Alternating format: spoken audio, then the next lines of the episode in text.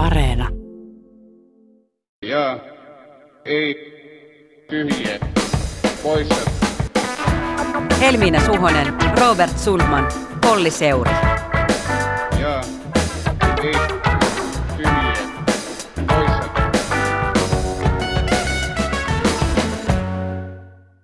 Tervehdys on jälleen aika siemaista Aimo Annos virvoittavaa JETP-analyysiä näin helteisenä perjantaina ennen kuntavaaleja.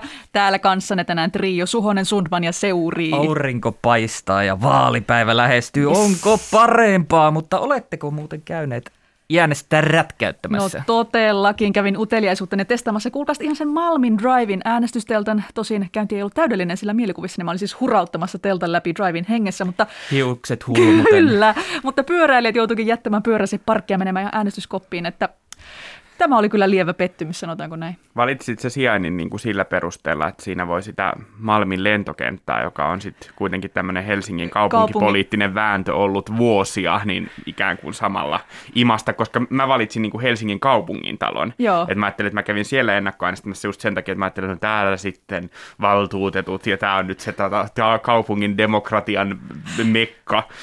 Niin ho- hoidin sen siellä. Onpa ylvästä. Kyllä, kyllä. On, on. Joo, ajattelin, että, että kun mä oon vaalipäivänä töissä, niin en halua semmoista pientä niin kuin liikkuvaa palasta sitten, että parempi hoitaa Kyllä mä tosiaan tein kunniakierroksen sen Malmin lentokentän ympäri pyörällä. Joo, että joo. Voidaan Ei, ku- sanoa, että kunnioitin Malmin lentokenttäkiistaa. Kuulostaa hyvältä. Itsellänihän kävi niin, että olin aikonut poikkeuksellisesti tämän koronan takia käydä ennakkoäänestämässä, mutta ehkä alintajunta teki työtä eikä päästänyt mua yhdenkään ennakkoäänestyspaikan läheisyyteen, joten sunnuntaina perinteet kunniaan, punainen viiva ja vaalikahvit. Kunnollista. Mm, mutta muista, että älä laita sitä punaista viivaa, kun se lappu hylätään sitten. Kyllä, kyllä. Lyijykynällä numero oikein Juuri näin, siististi just kolme näin. kertaa. No niin, Varmasti mutta ei lueta väärin. kuntavaaliviikon kunniaksi on tällä viikolla saatu kaksi kannatusmittausta ja nähty ainakin kolme isojen medioiden järjestämää puolueiden puheenjohtajan vaalikeskustelua.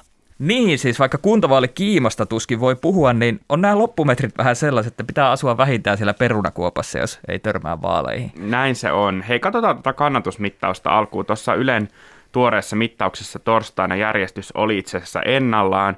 Kokoomus ykkösenä 19,6, perussuomalaiset toisena 18, SDP kolmantena 17 prosenttia.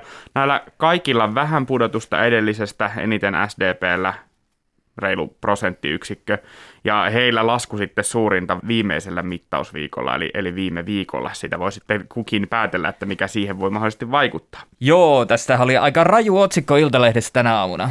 SDP-vaikuttajat Iltalehdelle nämä seitsemän asiaa ovat johtamassa historian paskimpaan vaalitulokseen. Tan, tan, tan. Sait sanoa kirosanan ääni aalloilla. Kyllä. Joo, ää, ky- kyllä, ja sitten keskusta 13 prosenttia, ja siinä itse asiassa nousua prosenttiyksikön verran, ja vihreät sitten siellä neljäntenä 10,9. Tota, kun mä katson tätä Ylen mittausta, niin oikeastaan HSN tällä viikolla niin ikään ilmestynyt mittaisesti Iltalehden akkuskorella teettämä ennuste, niin ne on molemmat hyvin samansuuntaisia. Ja se, mikä tästä voi sanoa, on, että nämä näyttää myös mun mielestä aika lailla niin kuin eduskuntavaalitulokselta, mm. ainakin tämä Ylen mittaus. Eli näitä molempiahan sekä tätä Ylen mittausta että eduskuntavaalitulosta yhdistää se, että yksikään puolue ei saa yli 20 prosentin kannatusta. Ja jos näin käy, kuten eduskuntavaaleissa siis kävi, niin se lienee myös kuntavaaleissa historiallista, koska ainakin eduskuntavaaleissa se oli. Lisäksi tämä kärki on perussuomalaiset, kokoomus ja SDP, niin se on, se on niin kuin hyvin tiivis. Eduskuntavaalituloksessahan ne mahtuu kaikki 0,7 prosenttiyksikön kyllä. sisään. Ero oli siis alle prosenttiyksikkö. Silloin siis niin, että SDP suurin, perussuomalaiset toisena, kokoomus kolmantena. No nyt kokoomus ja SDP on niin kuin vaihtamassa paikkaa ja tässä mittauksessa ne on kolmen prosenttiyksikön sisällä. Keskustahan oli eduskuntavaaleissa 13,8 ö, ja vihreät 11,5, eli molemmilla tällainen reilu puoli prosenttiyksikköä vajaa prosenttiyksikkö, niin siitä pudotus. Must, musta on siis kiinnostavaa, kuinka nämä viimeisimmät HS ja Ylen kannatusmittaukset on käytännössä linjassa toistensa kanssa. Mm. Ne on niin tosi lähellä jokaisen puolueen kohd- kohdalla, ja näinhän ei ole ollut esimerkiksi eduskuntavaalien alla 2019 tai kuntavaalien alla 2017, joten tässä voisi olettaa, että on vakaa tai vankka tilastollinen pohja vaaleja ajatellen, mikä tietysti tarkoittaa hyvää kokoomuksen kannalta. Ja siis sen kokoomuksen, joka on ollut vaalien alla kahdessa kohussa, jotka molemmat on kietoutuneet puolueen heikkoudeksi esitettyjen jakolinjojen ympärille. Ensin Kirsipihan jättäytyminen pois Helsingin pormestarikisasta, sitten sekoilu EUn elpymispaketin yhteydessä, niin liberaalit ja konservatiivit, ne saattaa vetää puolueessa eri suuntiin, mutta se ei juuri näytä vahingoittaneen ainakaan juuri mm. nyt puoluetta. Mm. Ja sitten kun tähän lisää kokoomuksen kannattajien äänestysvarmuuden, niin tältä pohjalta olisi yllätys. Kyllä mä sanoisin, olisi yllätys, jos joku muu puolue saisi suurimman kokonaisäänimäärän sunnuntaina. Tämä on hyvä pointti ja kyllä mäkin niin kuin näiden pohjalta uskaltaisin niin kuin povata ykkössiä kokoomukselle, ainakin tänään. Osin syynä just se, että vaikka miten miettii kokoomuksen valtakunnallisia jännitteitä, jotka siis puolueessa on myös ihan aidosti olemassa, niin kyse on kuitenkin myös 2000-luvun menestyneimmästä kuntapuolueesta ja nyt on kuntavaalit. Et kun 90-luvulta alkaen nopeasti katsoin, niin kokoomus on itse asiassa ainoa puolue, joka on pääministeripuolueena ollessaan pystynyt voittamaan myös kuntavaalit. Se oli vuonna 2012 ja, ja siis kaikki kolme edellistä kuntavaalivoittoa on mennyt kokoomukselle. Niin ei siis olisi ihme, jos menisi nytkin. Ehdokashankintakin heillä onnistuu, tai sitten se onnistuu vielä vähän paremmin odotuksiin nähden, joten mikä siinä? Kyllä, erityisesti isoissa kaupungeissa näyttää ihan todella hyvältä kokoomuksen kannalta. Ja ehkä tässä tilanteessa vaalitenteessä Orpokin on voinut vähän rentoutua, että kun hän tekee semmoisen perusvarman suorituksen näissä esiintymisissä, niin se riittää. Ja jotenkin luonnistuu Orpolta ja kokoomuksesta kyllä paremmin tämmöinen ennakkosuosikin positio kuin semmoisen altavastaajan, että muistelee eduskuntavaalikampanja 2019, niin olihan se vähän kiusallista katsottavaa. Tämä autot kuuluvat teille yrityksineen, mutta nyt, nyt pystytään niin kuin paremmin, ehkä paremmalla itsevarmuudella käymään kampanjaa. Mutta jos nyt haluaa, niin kuin, että menisi ihan kokoomuksen suitsutukseksi, niin kyllä rentoudesta puheen ollen musta Orpo oli yksi eilisen puheenjohtajatentin heikoimmista puheenjohtajista. Mm. Ja, ja musta hänen niin kuin, tavallaan viestinsä hän on, on tiivistynyt vähän siihen yhtälöön, että veroja ei saa nostaa, mutta toisaalta kokoomuksella on ilmeisesti myös keinot parantaa palveluja vanhenevassa maassa siitä huolimatta, että veroja ei nosteta. Ja mä en ymmärrä, miten tämä yhtälö toimii. Mä oon tosi surullinen, että siinä puheenjohtajatentissä ei annettu aikaa enempää tälle Marinin ja Orpon melkein puhkeamassa olevalle väittelylle siitä, Sepä. että miten tämä yhtälö toimii, koska minä en ymmärrä. Auttakaa nyt, tulkaa ja, nyt auttamaan minua, minä en ymmärrä. Ja, ja siis tosi moni puheenjohtaja niin tökki tätä kysymystä, että veroja ei nosta Joo, kohti kyllä. kokoomusta, mm. mutta oliko se myös Orpolta strategista, että se ei tavallaan lähtenyt vastaamaan niin? Se antoi sen jäädä niin kuin ilmaan. Hyvin mahdollista, niin. Mä voisin nostaa tässä vielä esiin Jussi Vestisen tuoreen artikkelin Politiikkalehdestä. Se piirtää musta aika selkeän kuvan siitä, että vihreät, kokoomus ja vasemmistoliitto nojaa eniten Suomen kuudesta suurimmasta kaupungista tulevaan kannatukseen kuntavaaleissa. Ja tämä on musta niin kuin yksi avain myös niin kuin sen ymmärtämiseen, että miten nämä vaalitulokset muodostuu ja miksi vaikka kokoomus on niin vahvoilla. Jukka Manninen laski verkkouutisten kirjoituksessa, että yhdeksän Suomen suurinta kaupunkia kasvavat ja niistä tulee 47 prosenttia kokoomuksen ja jopa 63 prosenttia vihreiden äänistä. Että jos haluaa etsiä vastauksia kokoomuksen ja myös vihreiden mm. menestymiseen, niin tältäkin suunnalta sitä voisi hakea. Et isot kaupungit kasvaa, niissä kokoomus menestyy, se on monelle kaupunkilaiselle porvarille eli kaupunkilaiselle helppo valinta. Mutta samallahan tämä tarkoittaa sitä, että jos kokoomus sitten häviääkin, niin, niin tuo häviöhän voisi syntyä sitä kautta, että se alkaa menettää asemia näissä isoissa kaupungeissa. Eli, eli että sitten se menettäisi Helsingin ykköspaikan, Turun ykköspaikan, ja, ja oikeastaan vaikka se edelleen pysyisi siellä ykkösenä, niin nämähän olisi kokoomukselle niin kuin kivuliaita häviöitä, että jos nyt kokoomus saa sen ykköspaikan, mutta vaikka menettää Helsingin pormestariuden, niin kyllähän sitä pidetään epäonnistumisena. Kyllä, mutta jos kokoomus onkin voittaja eli ykköspaikalle, niin kyllä vaalien voittaja todennäköisesti tulee olemaan myös perussuomalaiset. Jos katsotaan edellisiä kuntavaaleja, niin iso kuva tähän mittaukseen verrattuna on selkeä. Kaikilla muilla on loivaa luisua alaspäin, keskustella jyrkempää luisua alaspäin ja perussuomalaisilla huima nousu, alle 10 prosentista 18. Niin siinä, missä kokoomusta on ehkä suosineet myös nämä vaaliteemat. Jotenkin ihmeellisesti niin konsensus taitaa olla se, että näistä tuli verovaalit. Enkä siis kyllä oikein tiedä miksi, mutta okidoki. Niin, äh, perussu... Mikä verovaali? Niin, mä, mä sille, se tuli mutta, tällä viikolla. Joo, mutta nyt yhtäkkiä kaikki on sitten mennyt. Okei, okay, selvä, olkoon sitten verovaalit. Niin, niin perussuomalaisillahan se ei niin kuin ole ytimessä tässä menestyksessä, että eihän heitä tavallaan nämä vaaliteemat sinänsä äh, niin kuin liikuta, vaan kyllähän perussuomalaisten äänestäjiä motivoi esimerkiksi protesti hallitusta kohtaan. Ja jos muistellaan vanhoja, niin aina tämä EU-kritiikki. Kyllä. Nyt oli elpymispaketti, 2011 oli tukipaketit Kreikalle ja niin edelleen. Että kyllähän se on sellainen niin kuin mobilisoiva voima perussuomalaisille? Mä olin tässä ennen vaaleja innostunut tai kiinnostunut erityisesti siitä, että miten perussuomalaiset tulee syömään keskustan valtaa kunnissa, mutta nyt mä oon kyllä oikeastaan kääntänyt katseeni siihen sittenkin, että miten käy paikkakunnille, joissa on tähän asti ollut demarivalta. Melkoiset Gallup-tulokset esimerkiksi Porissa ja Raumalla, satakunnan kansanmittauksessa Porissa PS kipuaisi suurimmaksi puolueeksi, demarit putoaisi Porissa 6,5 prosenttiyksikön verran Raumalla demareilta sulaisi kannatuksesta 12,3 prosenttiyksikköä, vaikka olisivat edelleen suurin. Et käännän katseen kyllä näihin demarivetosiin keskikokoisiin kaupungit yli Porit ja Kouvolat. Siellä tulee tapahtua isoja muutoksia vaaleissa, jos perussuomalaisten äänestäjät lähtee liikkeelle. Et jos nämä vaalit muistetaan perussuomalaisten noususta, niin ehkä myös toinen asia on tämä demareiden huono tulos. Niin siis on, on hyvin, hyvin, hyvin mahdollista, että nämä vaalit jää historiaan perussuomalaisten noususta suureksi kuntapuolueeksi. Mm. Et vuoden 2011 eduskuntavaalit tunnetaan siitä jytkystä ja ihan syystä, mutta perussuomalaista oli vaaleissa kolmanneksi suuri puolue. Tämän jälkeen perussuomalaiset siis sai 12,3 prosentin kannatuksen 2012 kuntavaaleissa, mikä suli alle 10 tämä kannatus 2017, niin nyt jos puhutaan tosiaan, siis että et 18 prosentin kannatus mm. realisoituu ja kakkossia, niin se olisi iso siirtymä suomalaiskuntapolitiikassa. Se on, ja mun mielestä näissä vaaleissa on kiinnostavaa, miten perussuomalaiset muuttaa sitä kuntapolitiikan dynamiikkaa, mitä on ehkä nähty myös, miten eduskunnassa on toiminta muuttunut, kun he ovat, heistä on tullut yksi isoista. Nämä näyttäisi olevat ne vaalit, kun tosiaan perussuomalaiset breikkaa sinne kuntien valtuustoihin, ja se tulee monella paikkakunnalla tarkoittamaan täysin uusia tapoja tehdä politiikkaa ja päätöksiä. Et jos kunnassa on vuosikymmentä ajan tehty yhteistyötä suurimpien puolueiden demari-kokoomusakselin välillä, niin perussuomalaisten noustua suurimpien joukkoon tämä perinteinen yhteistyöakseli väistämättä muuttuu.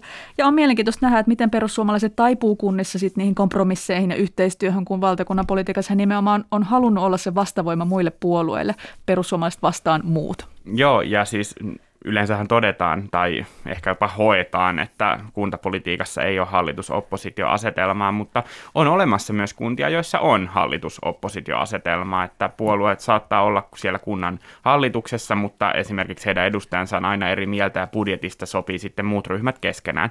Ja tämä on musta kiinnostavaa, että valitseeko perussuomalaisten yhteistyön tien, että alka, tekeekö he sitten kompromisseja laajalti, jos se nousee niin kuin isoksi ryhmäksi, vai valitseeko he sen, että he ovat ikään kuin kunnan tällainen tällainen oppositioryhmä ja mi- mihin se sitten johtaa siellä kunnassa, eli palkitseeko kuntalaiset siitä vai ei. Niin tämä on tosi kiinnostavaa. Ja onhan se tosi kiinnostavaa ihan se pelkkä ajatus, että, että nyt äh, viimeisimmät gallupit osoittaa sitä, että demareiden kannatus vähän sulaa. Jos me katsotaan eduskuntavaaleihin taaksepäin, mm. niin siinähän kävi niin, että juuri vaalipäivän äänillä perussuomalaiset nousi oikein paljon. Ja nythän jännitetään sitä, että, että missä määrin kallupit ennustaa sitä perussuomalaisten kannatusta oikein ja missä määrin perussuomalaisten kannattajat lähtee liikkeelle.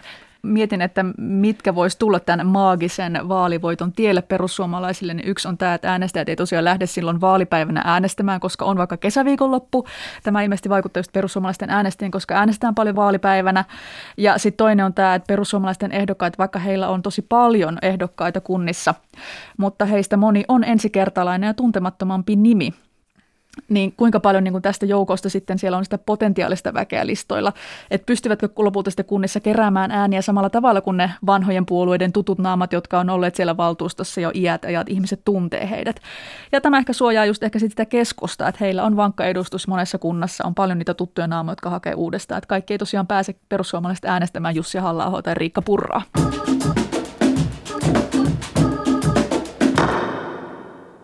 Ja pääministeripuolue SDPstä pitää tietysti puhua.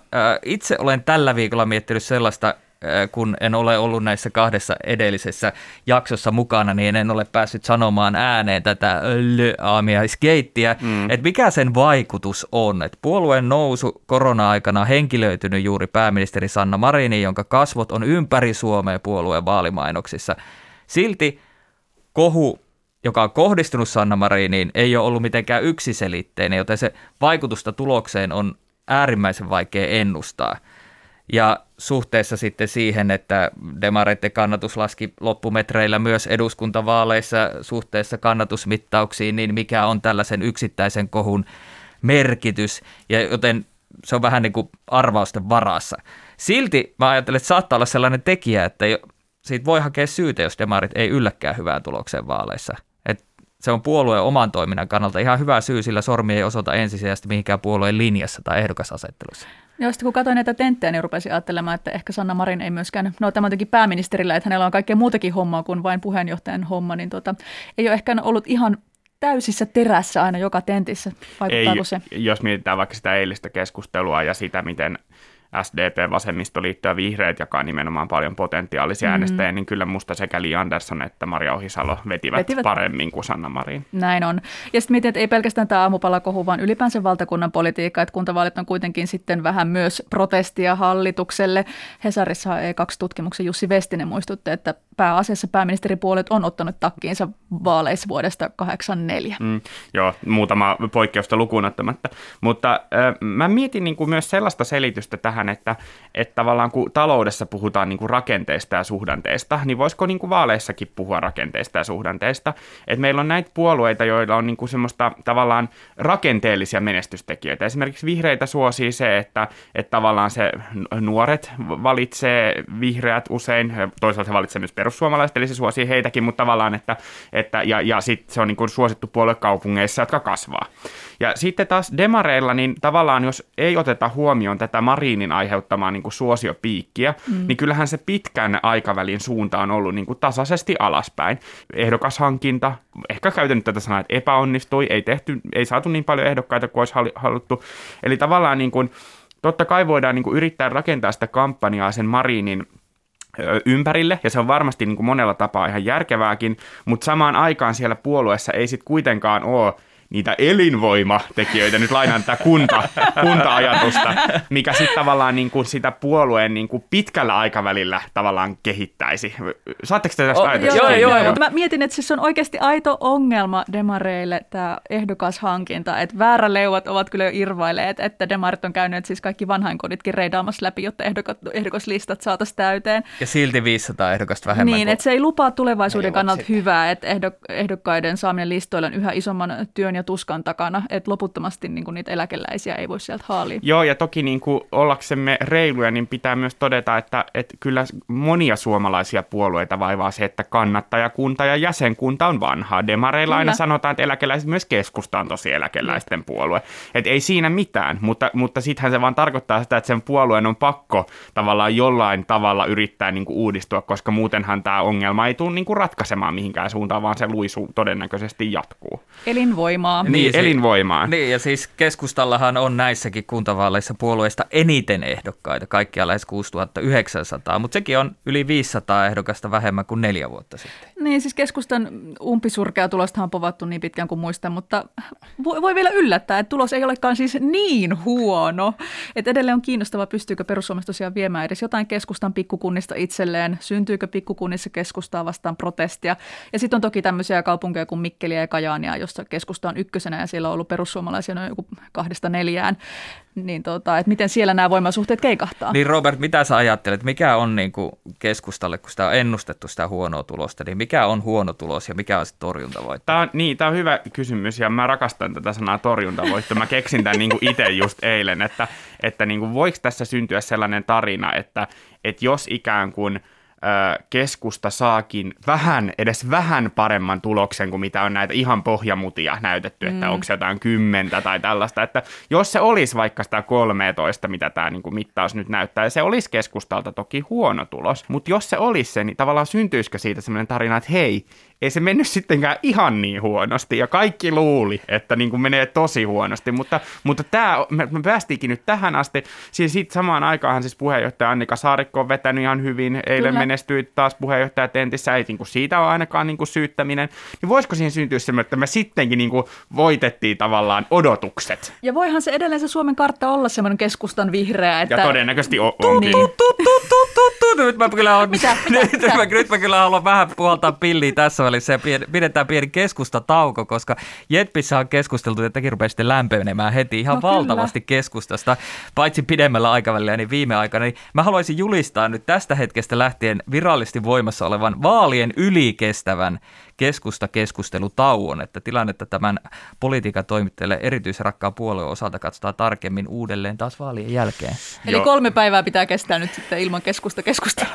Mä koitan olla mainitsematta nyt keskustaa, mutta ehkä niin kuin yleisesti tähän keskusteluun, mitä me ollaan vähän niin kuin kierretty ympäri, niin tässä näkyy se, että, että kun mä puhun näistä suurista kaupungeista ja sitten Helmina puhuu ää, Porista ja Kouvolasta. Seutukaupungit. Niin, kyllä, niin tässä niin kuin näkyy myös se, että, että on niin kuin erilaisia taistelupareja mm. eri kokoisissa kaupungeissa. Ja musta sekin on tavallaan hyvä muistaa, kun suuntaa kuntavaali viikonloppuun ja kun seuraa sitten, että miten ne tulokset muodostuu. Että isoissa kaupungeissa käydään pitkälti niin kuin just siellä on kokoomusta, vihreitä, demareita, sitten siinä seuraavassa slotissa, niin siellä taas sitten alkaa olemaan perussuomalaisia enemmän, saattaa olla just demarit vai perussuomalaiset, kyllä kokoomus on sielläkin taas toimijana, mutta esimerkiksi vihreiden rooli heikentyy jo niin kuin saman tien, ja sitten taas ne seuraavat, mitä tulee sen jälkeen, ale- aletaan menee alle 10 000 asukkaiden kuntiin, niin sitten siellä alkaa se keskusta nousemaan, että sitten keskusta kilpaileekin perussuomalaisten kanssa, mutta sitten taas kokoomus tai demarit ei välttämättä enää olekaan relevantteja niissä kunnissa, eli kaikki puolueet ei Suomessa ole relevantteja kaikissa kunnissa,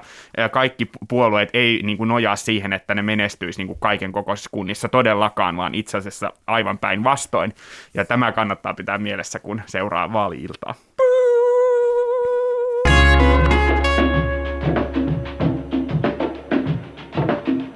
No niin, mä siirtäisin tässä Jetpin äh, virallisen kuntavaalianalyysin kolmannessa vaiheessa katseen kolmeen hallituspuolueeseen ja kristillisdemokraatteihin. Jos näistä puolueista haluan jotain yleistä sanoa, niin sen, että kannatusmittausten perusteella mennään tällaisessa business as usual hengessä hyvin lähellä eduskuntavaalien 2019 kannatusta, kuten Robert sanoi. RKP ja KD tuntuu tekevän vaaleista toiseen lähes samanlaisen tuloksen kokonaiskannatuksen osalta. Ja kyllä mun mielestä vasemmistoliitto ja vihreät lienee nyt aika lailla peruskannatuksen tasollaan. Et vasemmistoliitto on pysäyttänyt joitakin vuosia sitten kannatuksen laskun, mutta hirveän suurta kannatuspotentiaalia ei ole ulosmitattavissa ainakaan näin hallitusvastuussa tai kun puheenjohtaja Lee Anderson on ainakin osittain sivussa, vaikka nähtiinkin eilen telkkarissa. Vihreillä tilanne on tietysti siinä mielessä toinen, että puolueen kannatuspotentiaali on paitsi kaupungistumisen takia, niin myös kyselytutkimusten mm. perusteella kyllä iso. Silti puolue ei tälläkään kertaa ole sitä realisoimassa. Vihreillä on 2800 ehdokasta, mikä on parisataa enemmän kuin neljä vuotta sitten, mutta silti merkittävästi vähemmän kuin neljällä suurella puolueella.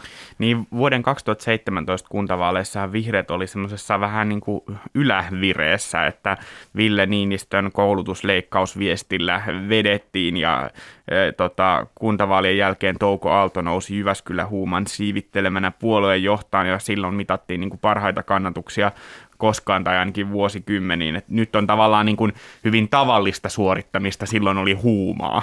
Niin tavallaan vihreät nousi tämmöisellä hallitusprotestillaan mm. kuntavaaleissa. Ehkä perussuomalaiset nyt tekee vähän samaa. Ja kyllä. Vihreiden osalta mua erityisesti kiinnostaa kotiseutumaakunnasta, niin Jyväskylä. Siellä on viime kuntavaaleissa tosiaan käynyt tämä vihreä ihmepuoli, tuplas paikkansa Touko Aallon kanssa 7-14. Ja Bella Forsgren nousi kyllä. tällä lailla niin kuin valtakunnan politiikassa tutuksi nimeksi. Joo, ja tosiaan vihreät nousi kaupungin isoimmaksi puolueeksi. Tämä oli historiallista rajallista, koska ennen siellä on aina ollut demarit isoin, kokoomus toiseksi iso ja keskusta kolmanneksi iso. Ja nyt vähän mietityttää, että oliko tämä vihreiden osalta sitten ehkä kuitenkin tämmöinen one hit wonder. Mä epäilen, että vihreät tulee menettämään Jyväskylän näissä maaleissa. Niin, kyllähän siellä demarit kokoomus vaanii sitten vihreitä. Helsingissä vihreitä ihan varmasti vauhdittaa pormestarikisa moni ääni livennee vasemmistosta ja demareista vihreille, koska sillä halutaan torpata kenties kokoomuslainen pormestari. Ja vaikka nämä vaalit menis vähän maltillisemmin kuin viime vaalit, niin silti vihreillä tosiaan on hyvä näkymä tulevaisuuteen. On nämä kaupungit ja vihreillä on nuoria osallistumassa, joten ei tarvitse mennä raapimaan eläkeläisten ovia. Niin tässä pormestarikysymyksessä mä vähän peruuttaisin sinne viime vaalien tunnelmiin. Silloin luotiin ihan isosti sellaista mielikuvaa, että vihreät haastaisi just ehkä tämän oppositioasemansa ja Ville Niinistön nosteen myötä kokoomuksen suurimman puolueen paikalta Helsingissä. Ja silloin se oli aika paljon selkeämmin niin kuin Vapaavuori vastaa Sinnemäki se asetelma. No nousiko vihreät tässä nosteessaan sitten Helsingin suurimmaksi puolueeksi? Miten kävi? Vihreät jäi yli 4 prosenttiyksikköä kokoomuksen jälkeen. Ero oli yli 13 000 ääntä. Nyt mun mielestä pormestarikisa on ollut laimeempi, mikä saattaisi puhua sen puolesta, että molempien Helsingin suurten puolueiden kokoomuksen ja vihreiden äänimäärä on pienempi kuin neljä vuotta sitten, mutta asetelma on lopulta aika sama. Mm. Mä vähän niin kuin haastaisin tätä näkemystä siitä, että esimerkiksi Vasemmistoliiton äänestäjät sankoin joukon siirtyisivät äänestämään vihreitä tämän pormestarikisan vuoksi. Mä en, en siihen usko, enkä mä oikein niin kuin näe, että se olisi lukujenkaan valossa totta. Esimerkiksi nythän Helsingin Sanomien Helsinkiin tehty kuntavaalimittaus ennakoi, että vasemmistoliitto saisi 11,5 prosenttia äänistä ja demarit 13,9. Nämä on siis hyvin samanlaiset luvut kuin oli viime mm. vaalien tulos. Silloin SDP sai 13,8 ja vasemmistoliitto 11,2. Ja silloin ennen näitä vaaleja tehdessä Kallupissa demarit olisi saanut paremman 16,9 ja, ja vasemmistoliitto 9,8. Eli vasemmistoliitolla on niin kuin selvästi noussut ja kun mä mietin tavallaan sitä niin kuin vasemmistoliiton profilointia ja miten he on esimerkiksi niin kuin puhuneet siitä, että vihreät ovat olleet mukana tekemässä koulutusleikkauksia kyllä. Helsingissä ja näin, niin mä kyllä uskon, että kovin moni kannattaja siellä – joka, joka niin kuin aidosti tavallaan ajattelisi tällaisia asioita, kuten joku taktikointi ja näin, näin, näin, niin mä luulen, että ne on kyllä sellaisia ihmisiä, jotka siitä huolimatta äänestää vasemmistoliittoa. Ja en mäkään usko, että sankoin joukkoon, mutta että tämmöistä ilmiötä on. Mä otan tukea spekulaation somesta. Muun muassa Demareiden ehdokas Otto Köngäs viittasi, että Helsingissä tapahtuu tällaista jännää ristikkäistä taktista äänestämistä. Vasemmistolaiset on sanonut, että äänestänsä sinne mäkeä, koska vartijaista ei haluta pormestariksi ja punavihreät puolestaan ovat sanoneet äänestävänsä Demareiden Rasmiaria, ettei perussuomalaiset mene Demareiden demareiden ohi. Ja kyllä mä huomannut niin omassa, omassa somessanikin tällaista keskustelua käytävän, että ihmiset on kertoneet, että nyt tämä pormestarikisa vaikuttaa tähän äänestämispäätökseen. muissa vaaleissa äänestäisi muita puolueita, mutta näissä vaaleissa ääni menee nyt poikkeuksellisesti vihreille, koska tähän tilanteeseen halutaan vaikuttaa. Olisi kyllä ollut ihana ennen näitä vaaleja pitää vielä yksi Helsinki kuntavaalit spesiaali, mutta koska kyseessä on kuntavaalit, niin kannattaa katsoa koko Suomen kuvaa. Ja mä haluan kuulijoille tehdä pienen mainoksen siitä, että juuri kuntavaaleissa kannattaa kuunnella, siis vaikka katsoisitte telkkarista vaalilähetystä, niin kuunnella Radio Suomen, eli radion vaalistudiota, koska se kiertää koko ajan maakunnissa. Keskustelu päättynyt. Ja ei. Tyhjiä poissa. Ja on aika tempaista jälleen jetpikysymykset. Näihin vastaan siis joko jaa, ei, tyhjää tai poissa. Ja ai kuulkaa, Espoossa onkin ollut vilinä ja vilskettä. Iltalehti veti viikon parhaan otsikon uutisella. Timo Soini erotettiin Espoon sinisistä. Puoluesihteeri ei tiennyt asiasta. Sitaatti, voi widdu taas kiroilin lähetyksessä. Ja Iltalehti taas nosti kirosanan otsikkoon suorana sitaattina. No, Soinin erottaminen paikallisyhdistyksestä johtuu siis toisen puolueen vaalimainoksessa esiintymisestä. Soini poseerasi mainoksessa Liike Nytin ehdokkaiden Jukka Kilven ja Jonna Löflundin kanssa. Kilpi ja Löflund on entisiä sinisiä. Timo Soini ei itse ole ehdolla kuntavaaleissa. Sinisten puoluesihteeri Jari Turpeiselta tosiaan pääsi tämmöinen ihan voimasana, kun kuuli tästä Soinin erottamisesta. Ja tarina ei suikaan pääty tähän, sillä Liike Nyt on reagoinut tilanteeseen ja puolue on erottanut kertonut myös Soinin kanssa poseraaneet Kilven ja Löflundin parisen viikkoa sitten. Ja tässä kerrottamisen perusteena on ollut puoletta vahingoittunut toiminta. Ehdokkaat ovat kampanjoineet perussuomalaisten kampanjaväreissä, eivätkä ole suostuneet poistamaan mainosta. No sellaista. Ja kysymys kuuluu, että ja ei tyhjä tai poissa. Ottaisitko sinä kuntavaaliehdokkaana ennemmin potkut puolueesta kuin luovuttaisit taiteellisen vapautesi mainosten suhteen? Jaa, todellakin. Tämä on ehkä myös toimittajalle ominaista, mutta autonomia ja integriteetti on tärkeitä asioita, vaikka samaan aikaan hyvä tunnustaa, että Bob Dylan oli oikeassa laulaessaan, että you gotta serve somebody, mutta ottaisin mielelläni potkut, jos joku paikallisjärjestön puheenjohtaja alkoisi hyppymään kynnelle. Mm, no varmaan ei, tai jotenkin mainosten tekeminen ylipäänsä, jos mä olisin niin ehdokas, niin varmaan eniten just tämmöiset mainosasiat jännittäisi. Mä varmaan en niin kuin pystyisi tekemään mitään mainosta. kampanjatiimi siellä. Ai niin, totta, ja sitten ne tekisi jonkun kyseenalaisen mainoksen mulle. Mutta joo, en mä jotenkin... Ihan vaan valkoinen a missä Joo, on just semmoinen. Joo. No, mä... Äänestäpä roopea. Mä mietin sitä, että mihinkä niitä hienoja mainoksia sitten lopulta tarvitsee, jos niitä ei ole enää sit sitä, ei ole mukana puolueen toiminnasta ja kuntapolitiikassa sitten enää. Mutta näin esteetikkona sanon siltä, että jaa, kyllä hävettäisi vaan liikaa, että olisi jotenkin rumanväriset mainokset jollakin Comic Sans-tekstillä ja pikselöityneillä kasvokuvilla tuolla maantien varressa. Että jos olisin ehdolla, niin olisit kerralla sellaiset mainokset, niin kuin mun näköiset ja oksat pois, että glitteriä, vilkkuvaloja, höyheniä ja cowboy-estetiikkaa. Näin mä visualisoitan. Kuulostaa hyvältä. Eikö se ole? Helsingin Mu- sa- Muuramen valtuusto Niin, kyllä. 2040. glitterillä ja cowboy-estetiikalla. Kyllä. Ää, Helsingin Sanomissa oli tällä viikolla juttu Marimekon uudesta noususta. Otsikolla Marimekkoa uhkasi mummoutuminen, mutta nämä seitsemän asiaa auttoivat tekemään siitä trendinuorten hitin. Lyhyestä virsi kaunis ja ei tyhjätä poissa. Onko sinua uhannut mummoutuminen, kuten Marimekkoa? No jaa, siis jos tätä ajatellaan sille sukupuolineutraalisti, niin ajattelen, että mummoutuminen on osa tätä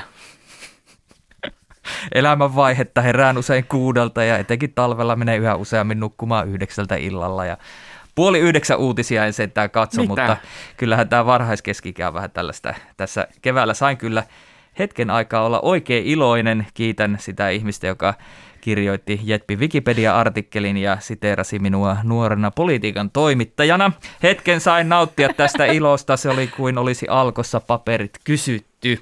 Mutta onko siis poistettu nyt sieltä se nuori On. puoli? Joo, ei mm. ole enää nuori. Mm. No näinpä. niin, Wikipedia muokkaa ja perusteli sitä niin, että Olli Seuri ei ole enää nuori. Mä oon ottanut tästä ku- kuvakaappauksen Olli Seurille ihan kiusatakseni häntä. Näin ilkeä ihminen olen. Ai ai ai. Minä sanoin, että tyhjää. Siis minun mielestä tähän mummoutuminen ei pelkästään ole uhka, vaan myös mahdollisuus. Esimerkiksi siis naisoletetuillahan tätä mitattaneen muun muassa alushousujen resorin korkeudella, että on niin sanotut mummoalkkarit. Ja siis nehän on ihan parasta ikinä. Ei hierrä eikä purista. Että suosittelen mummoutumaan. Kyllä varmaan uhkaa mummoutuminen ja on tapahtunutkin jo jossain määrin. Siis puoli yhdeksän uutiset katon ilman muuta, että kannattaisi niin kuin Ollinkin katsoa. Wink wink. Sä lasket sitä ikä, keskiarvo, katsoja Mm. keskiarvoikää ihan merkittävällä tavalla. Kyllä, yritän työnantajani näin auttaa tässä projektissa. Ja sitten tota, pari viikkoa sitten niin keittelin hilloa oman puuni hedelmistä. Ja mä ajattelin, että se on kyllä aika, onhan se vähän semmoista mummoilua keitellä hilloa. Ja tosiaan tässäkin niin kun ei mummous ei katso ikää eikä sukupuolta, mutta kyllä mä niin kuin ajattelen, että se on mum, mummoilua. Just näin. Kuten kaikki tietävät, tämä viikonloppu ei ole tärkeä ainoastaan kuntavaalien takia, vaan siksi, että jalkapallon EM-kisat alkavat ja ilmassa on historian siipien havinaa, tai ainakin huuhkajien siipien havinaa, sillä Suomi pelaa lauantaina ensimmäisen EM-ottelunsa ikinä. On siis jalkapallojuhlan aika ja ei tyhjää poissa Roksiltasta vapaasti lainaten. Uskotko sinäkin huuhkajiin? No mä sanon pois, ja mä en ehkä sano sille mitään, en halua pilata Ollin fiiliksiä toisin kuin tässä ikä, ikäasiassa vähän pilasin. Sitä mä täällä vaan niin kyselen, että eikö ne ole Venäjällä ne kisat, että onko se niin kuin ihan ok pitää Venäjällä minkälaisia Yksi- Älä tule pilaamaan tunnelmaa, älä tule droppaamaan meille. politiikka. ei, Politiikka, niin. niin, sotketa niitä keskenään. Minä sanon, että jaa. Siis todellakin haluan olla mukana tässä hyvässä pöhinässä, vaikka mitään ymmärtäisikään, jotta voin sitten sanoa, että olen ollut alusta asti mukana, kun jotain merkittävää tapahtuu. Että on sellainen originaali kannattaja, enkä mikään voittajan vankkureihin hyppäävä hännystelijä parinkymmenen vuoden päästä. Eli mukana ollaan. Joo, hyvä. Tämä on todellakin, mä ajattelin, tämä on vähän tämmöinen uskon asia kuitenkin. Mä kuuntelin aamulla Paavo Arhimäen tuoretta kirjaa Kaiken se kestää. Siinä sanottiin jotensakin niin, että suomalaiset jalkapallokannattajat ovat tottuneet pettymyksiin, mutta toivo herää myös hyvin pienestä. Ja se on totta. On syytä toivoa, on syytä uskoa. Onhan kyse jalkapallosta. Kaunis. Se oli kuin saarna. Aamen. Kiitos, että kuuntelit Jetpin. Mitä mieltä olit? Laita meille palautetta vaikka Twitterissä tai Instassa. Tunniste on tietysti Jetpä. Ja tätä jaksoa olivat tekemässä minä Olli Seuri sekä kollegat Helmina Suhonen ja Robert Sundman. Äänitarkkailijana oli Juha Sarkkinen, äänisuunnittelijana Joonatan Kotila. Ensi viikkoon, moi moi! Moi moi! moi.